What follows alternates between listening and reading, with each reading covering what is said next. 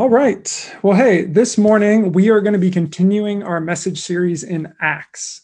Um, and hopefully you were able to be with us last week. If not, you can always go back on our Facebook page and watch. But Harriet Congdon was with us last week, starting in Acts 2, and did a great job of laying out the heart of how Acts is sharing um, that it isn't an individualistic um, idea or movement that's happening. But the Jesus movement, the Jesus people, is ultimately a community movement.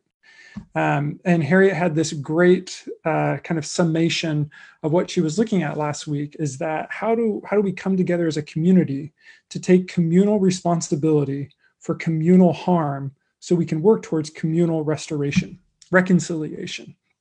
And that theme is going to ret- return and continue again this week as we are going to look at Acts 3. Um, so, just a little bit of context for Acts 3. We're going to be specifically looking at verses 11 through 26 this morning, uh, which is a speech that Peter makes. But the reason why he's making the speech is because there is a healing. So, um, you, you might be familiar with the story, you may have heard it before, or this might be new to you. Either way, it's great. Uh, in some ways, it's better if you've never heard it before because, you know, no assumptions. Uh, but there's a man who can't walk, and he is outside of the temple in Jerusalem. Um, so, just kind of setting a place, the temple in Jerusalem, the last time we were there in the biblical narrative, this is the place that Jesus uh, threw out the money changers. Um, so, staying for there just a second, the reason why Jesus threw out the money changers and said, You've turned a house of prayer into a den of thieves, is because they were exchanging money. You had to buy um, animals to sacrifice there, which was the Jewish custom.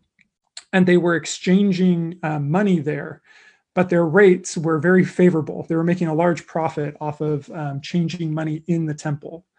And this was, um, you know, exceptionally uh, distasteful to Jesus because it's like that how far away can we get from the plot of the God who loves us, brings blessings in and through us so that the whole world is blessed?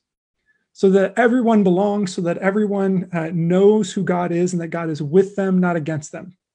How did we get so far away from them that we're basically running a Ponzi scheme out of the church to steal money from people? Because um, even in the earliest systems, there are allowances made for people that don't have money. There's always a justice and an equity within the heart of the church. So that was the last major scene that happened in the temple in Jerusalem. Um, and now, what's interesting is that the disciples, the followers of Jesus, after the resurrection, after Pentecost, which is when um, all voices that everyone's able to hear in their own language the message of who Jesus was and what Jesus did.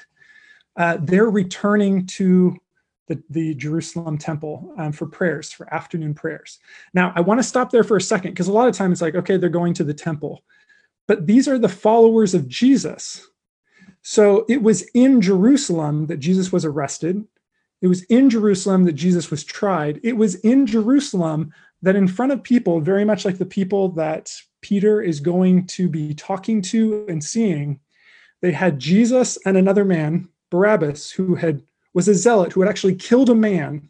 And they said, as a, the Passover uh, tradition, we get to free one prisoner. Who do you want to free? Jesus, a man who's com- committed no crimes, or a murderer? And the crowd says, Barabbas. We would rather see Barabbas freed than Jesus that's where they're going back to. So even just to, to start thinking about what emotions and feelings do they have returning to this place? Is there any anxiety? Is there any animosity? Is there anger? Is there hatred? Is there sadness? Are they easy breezy beautiful? I don't know. Uh, but I think it's good to think about what emotions would you have in returning to this space that is not a neutral space. It's a space that they know and have been to before. As they're walking in, they encounter a man who can't walk. He looks at them. Peter has this great line gold and silver, I don't have any of that. If you're, if you're, because um, they would usually beg outside um, for money um, if they didn't have a way of, of earning money or working. And in that culture at that time, someone who could not walk um, it was very much an ableist society in, in many ways that we are today. And so the way that you would make a living is either be supported by your family or you would beg on your own. And Peter says, Look, I don't have any gold or silver, but what I do have, I give to you. Rise up and walk. And so this man walks. Now, this man being placed there is as much an institution as the pillars of the temple. He has been there and has been a part of the, the, the tapestry, the walls, the ambiance of this Jerusalem temple. So seeing him rising up and walking is a very big deal. Uh, just to give you a little bit of context, um, we do have a picture of the temple. So you can kind of see here. Um, if it doesn't make any sense, I'm going to try and whoop, do a little spotlight. No, it's not working. You can see there in the middle. you can see there in the middle. That's the temple. So it's not like a hat and a hat. Uh, it's not like a temple inside of a temple. It kind of is. So the outside of that is the walls, and that's where people would enter in. On the upper right of your screen, um, that's where you are. That is Solomon's porch, or the colonnade, is what it's called uh, in the in the Bible. Different names for it. And so. Um, what you have there is that's where they would have entered in. And then a crowd of people that whole uh, big open area inside of the um are we live or not live sarah? Um i think we are. Oh I'm we're back. yeah i'm having some issues on my uh ipad with it yes. We were gone but i think we're back now. Okay. Eh, that's great. I got a text confirmation that we're back. It's great here's what's important about this section is that it doesn't say uh, there is no substitutionary atonement theology in this. And what I mean by that, substitutionary atonement is that, um, and you may have sing, uh, sung it in, in kind of more common worship uh, songs of today, which is basically Jesus lived to die. The whole reason that Jesus existed was to die on a cross, pay for our sins, and that's how it would all work. But what we see here isn't that Jesus' death was this kind of divine conspiracy where we were moving people and it was like, yeah, you can go ahead and um, you can go ahead and kill Jesus because that's how it has to work.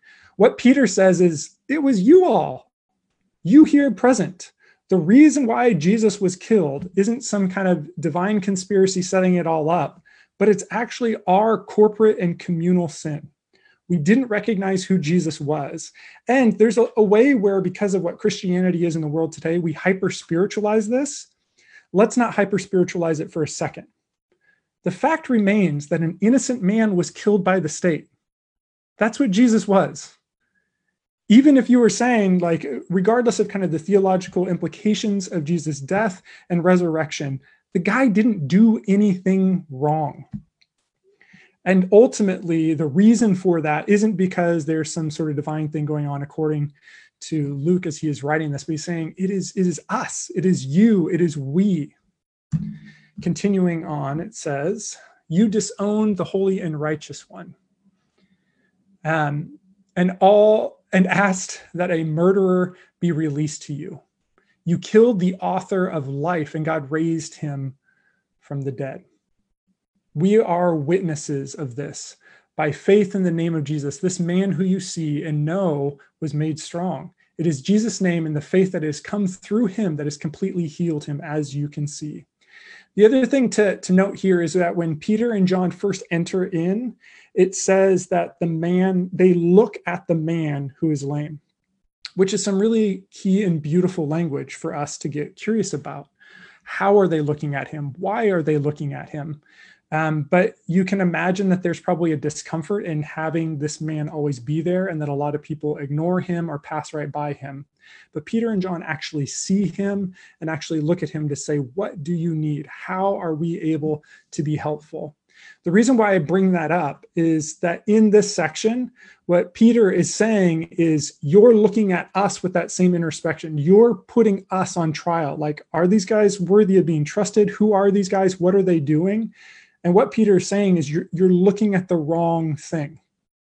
You're trying to isolate this incident as a, as a, a fixed incident, like this right here is all that matters. But what I'm telling you is what's happening here and now is tied to who Jesus is. And that's going to be important in a second. Continuing it is, it says, Now, fellow Israelites, I know that you acted in ignorance, as did your leaders.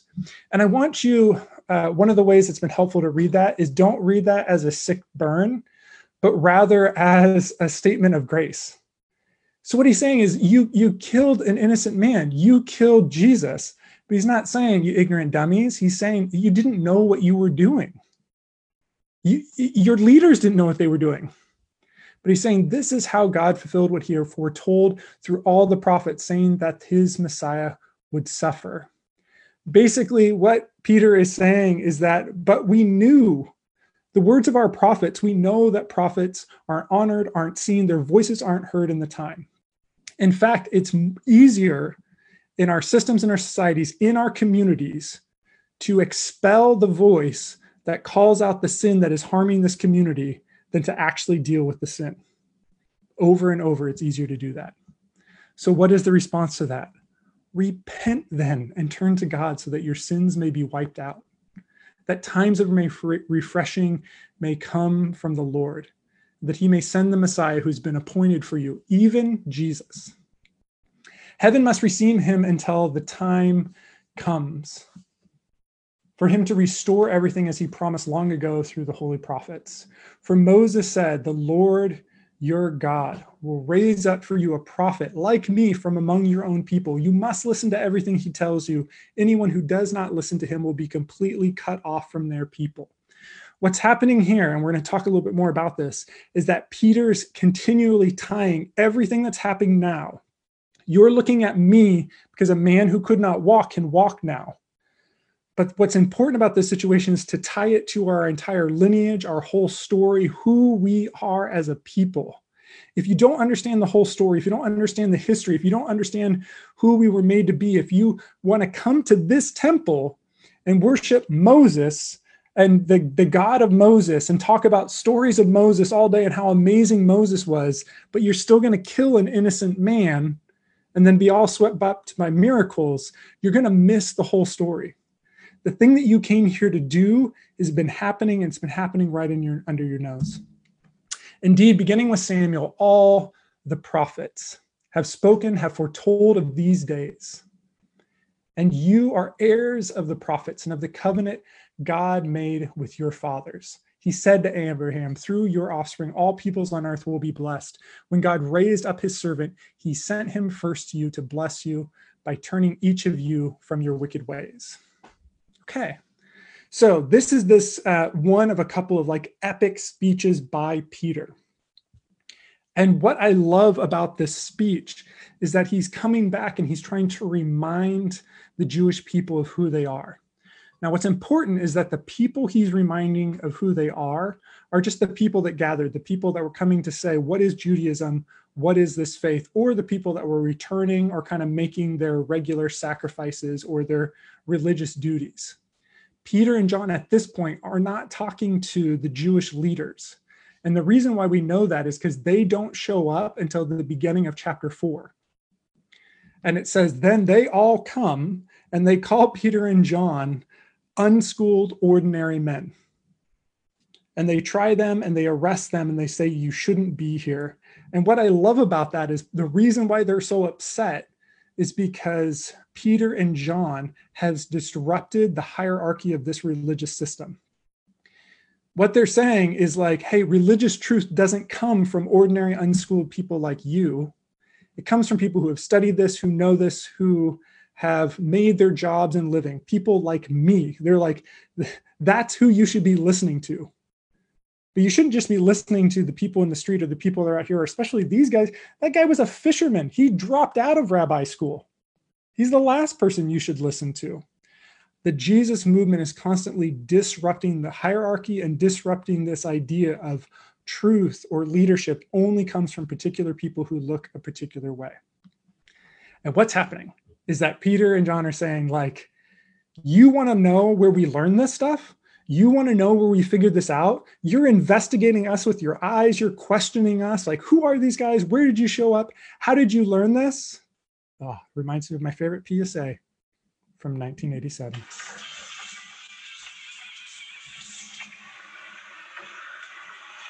It's yours? Yeah, I mother said she found it in your closet.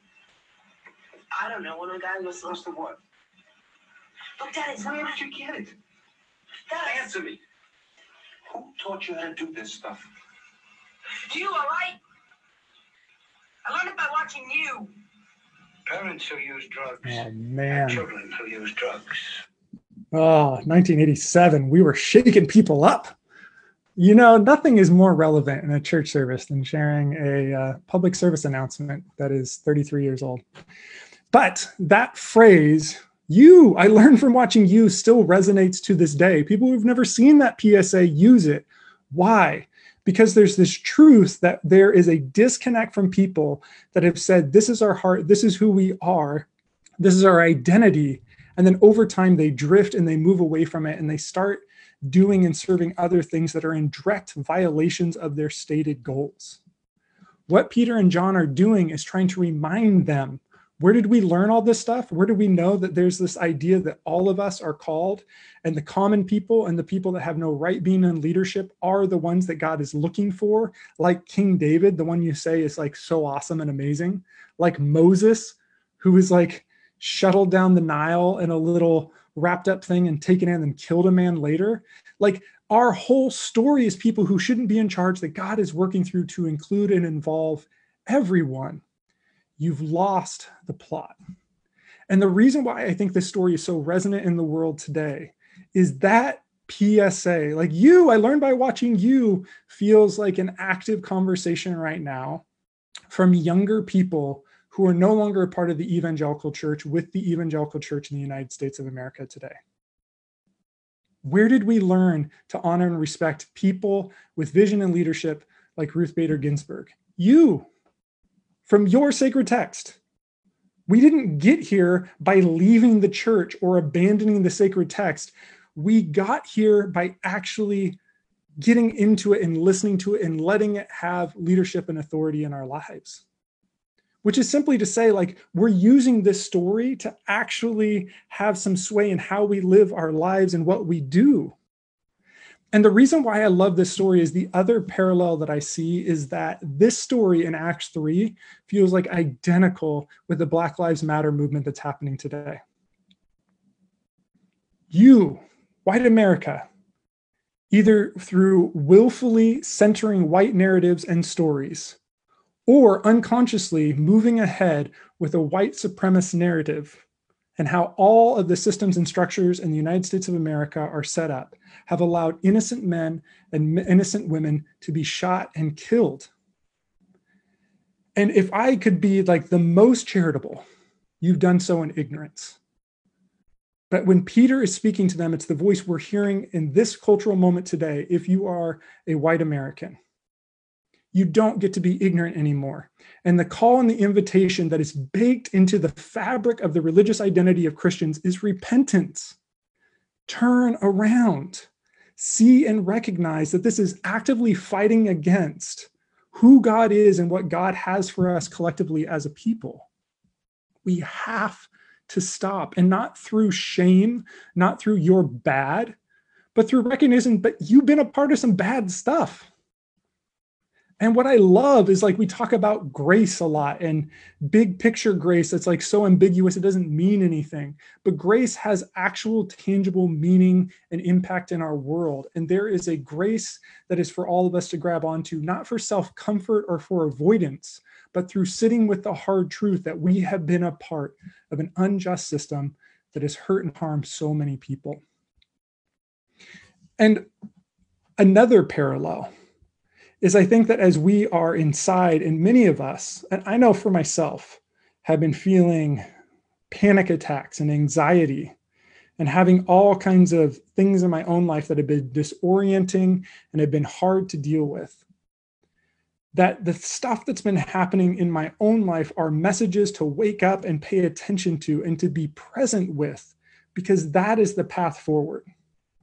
I'm sure that there were a number of Jews in that temple that wanted to forget about the whole Jesus incident. They wanted to swipe it away and say, yeah, we got a little carried away last Passover, didn't we? I think we like killed a guy. And they would rather avoid it as a way of moving forward and becoming whole and becoming better. But that's not how life works. We have to pay attention to the pain and the difficulty that's happening culturally around us and is happening internally within us in a hard and difficult time where so many are not doing the best that they are able. We are not in a collective great spot. But what we learn from the scripture is that's okay. What we learn from this story is it's okay to not be in a great spot. It's okay to be in a painful spot. And it's okay to have to face hard truths. Because on the other side of hard truths is something bigger and better and more beautiful for everybody. So, how do we learn those lessons? How do we stick with those lessons? And how do we remain steadfast to say, if the call is for me to repent, I need to repent? And what does repentance look like for me? And seeing and hearing Black Americans who tell the stories of what it's like to live and be in this country in a white centered narrative? How do we listen to people that say in a male dominated narrative? How do we live in a culture that says in a hypocritical Christian narrative?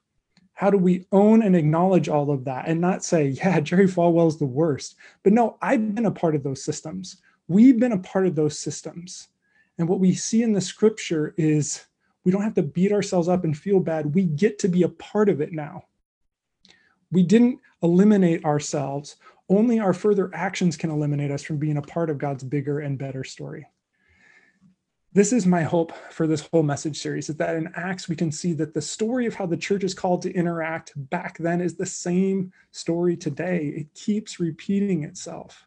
And only by engaging that story and re engaging that narrative in our world today can we hope for a better outcome? Can we hope for a more just world and a better place to be? So I'm grateful that you're along with this journey, and I hope that you'll stay with us. That we have a lot of amazing and varied teachers that are going to be with us over the coming weeks. Ta-da! Thanks, Kurt. Nailed it. Thanks for that hard challenge this morning.